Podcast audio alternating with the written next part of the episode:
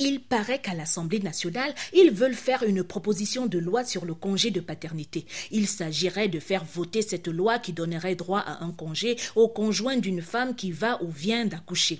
C'est à se demander si ces honorables députés n'ont rien à faire lorsqu'ils s'ennuient à l'hémicycle. S'ils n'ont rien à se dire en session parlementaire, ils pourraient passer du temps en regardant un match à la télé ou en se livrant à une partie de jeu de cartes parlementaires au lieu de parler durant des heures et même des jours du congé de paternité paternité qui existe bel et bien chez nous, et même qu'un père n'a pas besoin de congé de paternité puisqu'il est toujours en congé. Il y a des pères qui prennent des congés de paternité précipités dès le premier jour du retard des règles.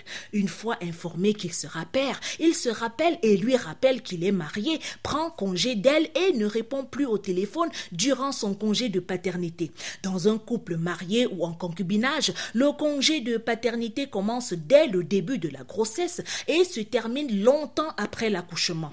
Le congé est un précieux moment dont il faut profiter pour se reposer après un long moment de dur labeur. Alors, monsieur le père de l'enfant, une fois qu'il a fait ce qu'il estime être un bon travail, profite bien de son congé pour se reposer. Il dort à point fermé toutes les nuits pendant que celle qui porte son gosse se tourne et se retourne, torturée par la douleur, et il lui faut hurler pour qu'il interrompe son congé somnambulique pour la consoler avec des mots rassurants entrecoupés de ronflements. Hein, hein, chérie, tu as mal. Hein?